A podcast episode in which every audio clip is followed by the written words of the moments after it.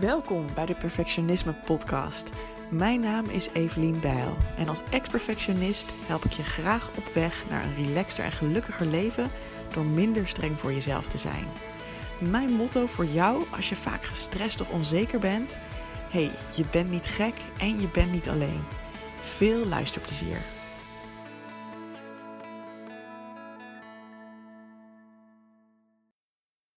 Hey, leuk dat je weer luistert naar een nieuwe podcast van mij, Evelien Bel.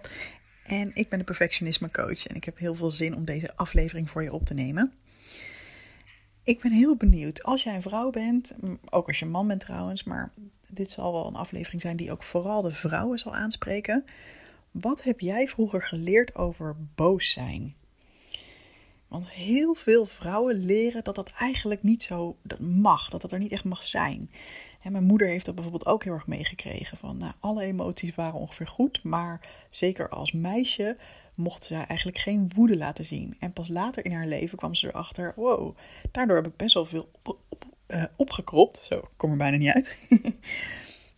en um, dat is eigenlijk heel schadelijk, want ja, het is gewoon het is een van de emoties die gewoon bij het leven hoort. Dus dat kun je niet gewoon structureel negeren. Nou, gelukkig heeft ze mij dus nooit doorgegeven hoor, dat het niet mag. Sterker nog, zij heeft me dit verhaal ook altijd verteld. Van joh, ik mocht eigenlijk nooit boos zijn vroeger thuis. En uh, ja, dat mag jij wel. Jij mag gewoon boos zijn. Dat, hoort, dat mag gewoon, dat hoort erbij. Dus daar ben ik haar heel erg dankbaar voor. Mam, als je luistert, je bent de beste moeder op aarde. Heb ik het vaker gezegd? oh my god, sorry aan alle andere luisteraars die nu denken: what the fuck, gaat het alweer over je moeder? Ik heb gewoon een fantastische moeder en ik hou van haar. um, in ieder geval, als je dus wel eens ongemakkelijk voelt als je kwaad bent of als je kwaad bent geweest, dan weet dan dat dat niet aan jou ligt. Weet dan dat dat een boodschap is die wij in onze maatschappij aan vrouwen meegeven. Een man die boos is, die zien we vaak als krachtig en sterk en als een leider. Maar als een vrouw boos is, dan vinden we er emotioneel en onvoorspelbaar en instabiel. Ja, wat een totale bullshit. Um, want ik heb zelf ook gemerkt dat als ik boos ben of als ik geïrriteerd ben, irritatie is vaak een soort van lichte, lichtere vorm van woede, um, dat dat eigenlijk een hele nuttige emotie is. Want het wijst mij de weg en het laat me zien: hey, dit is een gebied in je leven waar je misschien wel een verandering moet maken. Om een voorbeeld te geven, ik merkte de laatste tijd dat ik steeds vaker een soort van irritatie kreeg bij allerlei berichtjes die er binnenkwamen. Um, het waren bijvoorbeeld berichtjes met ongevraagd advies van mensen die ik helemaal niet eens ken. Uh, die dan bijvoorbeeld dingen zeiden als: uh, Ja, je richt je wel heel erg op vrouwen. Maar als je dit soort woorden gebruikt, nou dan voelen mannen zich buitengesloten. En toen dacht ik echt: Nou en, nou en. Ik probeer helemaal niemand buiten te sluiten. Maar als mijn woorden vooral vrouwen aantrekken, dan, dan is dat oké. dan is dat het effect. Nou, ik ga nu veel te diep op dit voorbeeld in. Maar ik voelde er gewoon irritatie bij. Dat ik dacht: Oh, waarom krijg ik ongevraagd advies? En um, gewoon wat andere voorbeelden, dat ik heel veel vragen kreeg vanuit uh, mijn team over uh, inlog dingen van, oh, het lukt me niet om in te loggen in dit systeem. Help, wat moet ik doen? En dat ik dan de aangewezen persoon was om daar wat mee te doen. Of uh, nou, bijvoorbeeld een hele tijd geleden, is alweer lang geleden, dat ik super veel vragen van klanten kreeg. En bij al deze dingen in het begin vond ik het helemaal niet erg. Maar naarmate ik meer en meer en meer van dit soort berichtjes kreeg, voelde ik een soort van ja, irritatie. Ik dacht, oh, ik wil hier niet mee bezig zijn. En in het geval van mijn klanten en mijn teamleden ben ik helemaal niet boos op hen hoor. En ik hoop ook niet dat iemand die dit luistert denkt: Oh, nou lekker dan. Dus ze vindt me gewoon irritant. Nee, helemaal niet. Want ja, ik wil er ook gewoon. Ik wil ook dat er uh, goed voor mijn klanten gezorgd wordt. En ik wil dat, er, dat mijn teamleden alles hebben wat ze nodig hebben om te kunnen doen wat ze moeten doen. Maar ik voelde dus dat ik er een irritatie bij voelde van, oh shit, moet ik hiermee bezig? Dat, daar heb ik geen zin in. En wat ik dus heb gedaan daarmee, is dat ik elke keer als ik dit voel, hè, want zoals ik al zei, een hele lange tijd ging dat gewoon prima. En kreeg ik dat soort berichtjes, dacht ik van, oh, ik help je even verder, la la la. En eigenlijk de, de, de tweede of de derde keer dat ik voelde van, oh, deze vraag, ik heb hier geen zin in, zag ik dat meteen als een teken van, oké, blijkbaar is dit niet meer de rol die nu bij mij past? Hoe kan ik dit anders oplossen? En twee oplossingen die ik daar bijvoorbeeld voor heb gevonden, is dat ik uh, een manager heb aangesteld die mijn team aanstuurt. Um, die gewoon dit soort vragen kan oppakken. Die er gewoon heel goed kan zijn voor mijn team. Want nogmaals, ik wil gewoon dat mijn team goed geholpen wordt. En ik wil gewoon dat zij meteen verder kunnen als dat nodig is. Maar ik heb niet altijd zin om op die vragen te moeten reageren. Dus dat is natuurlijk super luxe en dat snap ik ook hoor. Want dat geldt ook niet voor iedereen dat je zomaar een manager kan aannemen die voor jou dingen regelt. Maar ik vertel het je meer als voorbeeld van, ah, dit is dus een situatie waar bij mij irritatie op zit. Wat kan ik hier anders aan doen? Een tweede ding dat ik heb uh, opgepakt, en ik had het er een tijdje geleden al over in mijn podcast over uh, ja, de update over mijn digital detox, zeg maar. Um, hè, dus dat ik, uh, hoe, hoe ik er zeg maar nu in sta, of ik nog heel veel offline ben of online ben. Um, ik probeer ook gewoon wat vaker mijn dag weer on, sorry, offline te starten en te eindigen. Omdat ik ook voelde dat ik vooral irritatie voelde wanneer ik uh, heel veel berichtjes binnenkreeg terwijl ik bijvoorbeeld nog maar net wakker was, of terwijl ik eigenlijk mijn dag wilde gaan afronden. Ja, dat zijn dan eigenlijk momenten waar ik helemaal niet zit te wachten op allerlei vragen of commentaar van mensen. Um, dus denk ik dan, ja, Eve, jij bent verantwoordelijk voor hoe je je dag begint. Jij bent verantwoordelijk voor hoe je je dag eindigt. Dus als je niet in een headspace bent dat je daarmee kan dealen, nou, misschien moet je dan gewoon even niet je berichtjes checken. dus dat is ook een manier dat ik dan denk: oh ja, ik voel wat irritatie, ik voel wat wrijving. Dat kan ik oplossen door gewoon zelf meer regie te pakken op wanneer ik de berichtjes bekijk. En dat, het helpt veel beter als ik gewoon lekker ergens een beetje midden op de dag of zo, als ik al lekker wat gedaan heb, wat productiefs, uh, dat ik dan denk, nou, nu, weet je, ik ben in een zonnige bui. Hoppatee, dan zet ik dan mijn telefoon aan of dan check ik dan mijn mail of mijn berichtjes. En dan, dan is het gewoon prima, weet je wel. Dan zit er veel meer een buffertje in. Um, overigens, als je nu denkt van oké, als je alles gaat uitbesteden aan iedereen en hè, loop je dan niet weg voor commentaar? En het is toch juist ook goed om, uh, om scherp te blijven en hè, bijvoorbeeld door klanten en door teamleden ook scherp gehouden te worden. Hè, stop je dat dan niet te veel weg? Um, nou, het is niet dat ik ervoor wegloop, maar ik, het is wel dat ik er dus zelf voor kies wanneer en hoe ik het binnenkrijg. Want nog steeds wil ik natuurlijk van die manager weten hoe het met mijn teamleden gaat en hè, wat voor dingen er nodig zijn. Maar dat is dan meer op grote lijnen van, hey, wat kunnen we doen om het beter te maken, dan dat ik nu per se één teamlid moet helpen om in te loggen in een systeem en dat ik daardoor dan een goede baas ben. Snap je wat ik bedoel?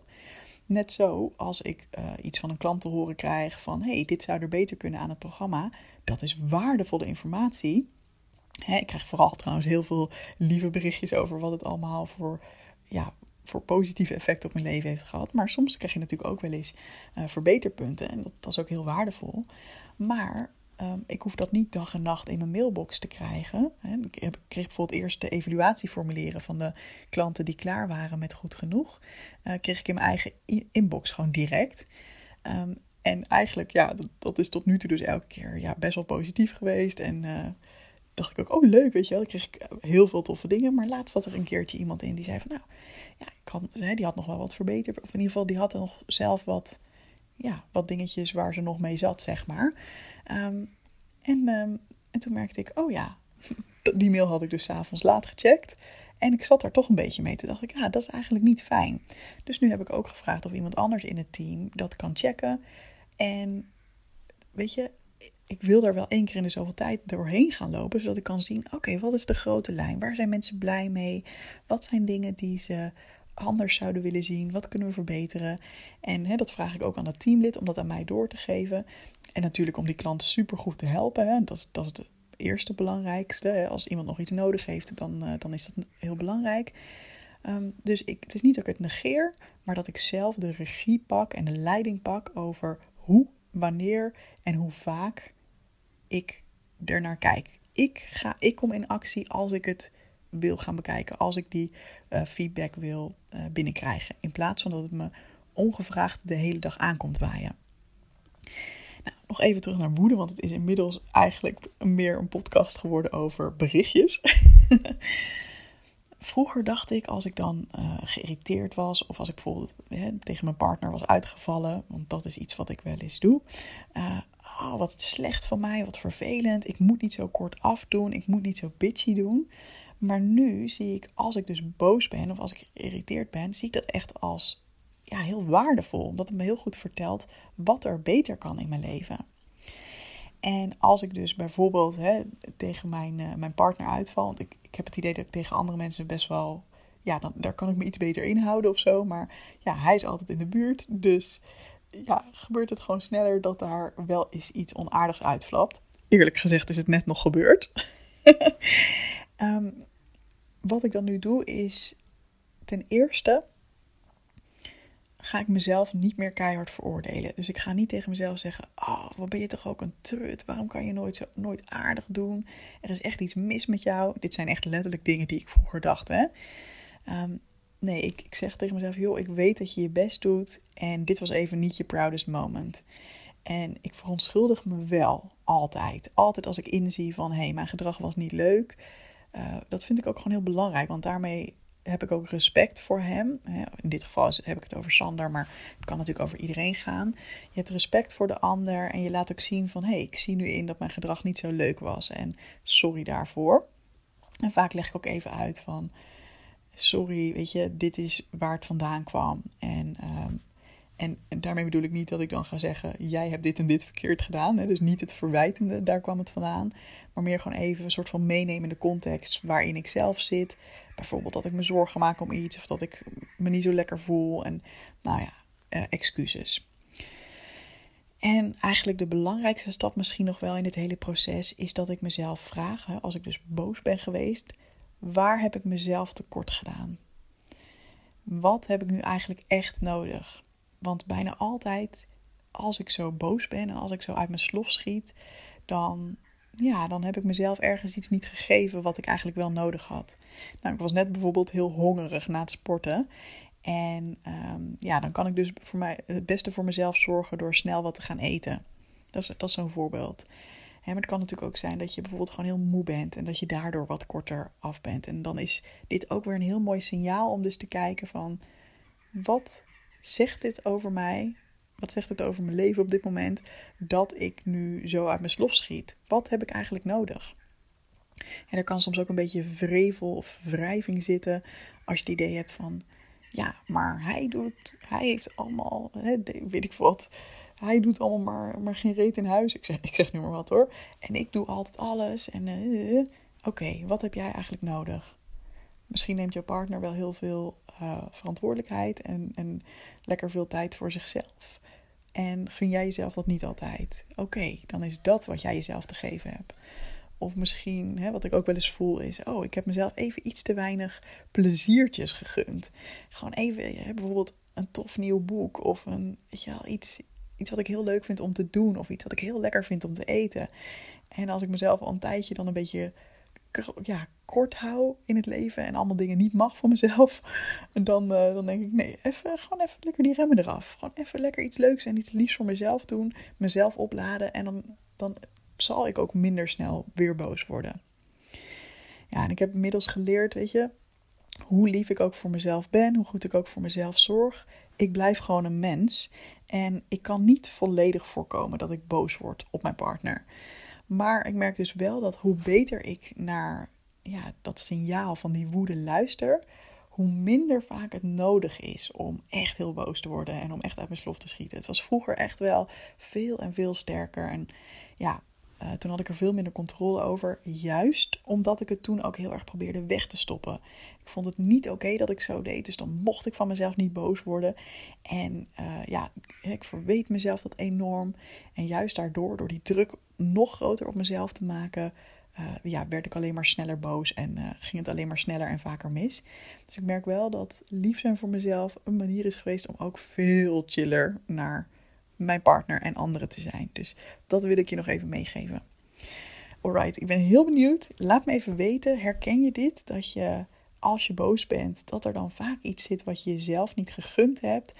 Of dat je gewoon iets heel erg nodig hebt op dat moment. Um, en ik ben ook heel benieuwd hoe jij kijkt naar boos zijn. Is het iets wat jij gewoon mag van jezelf?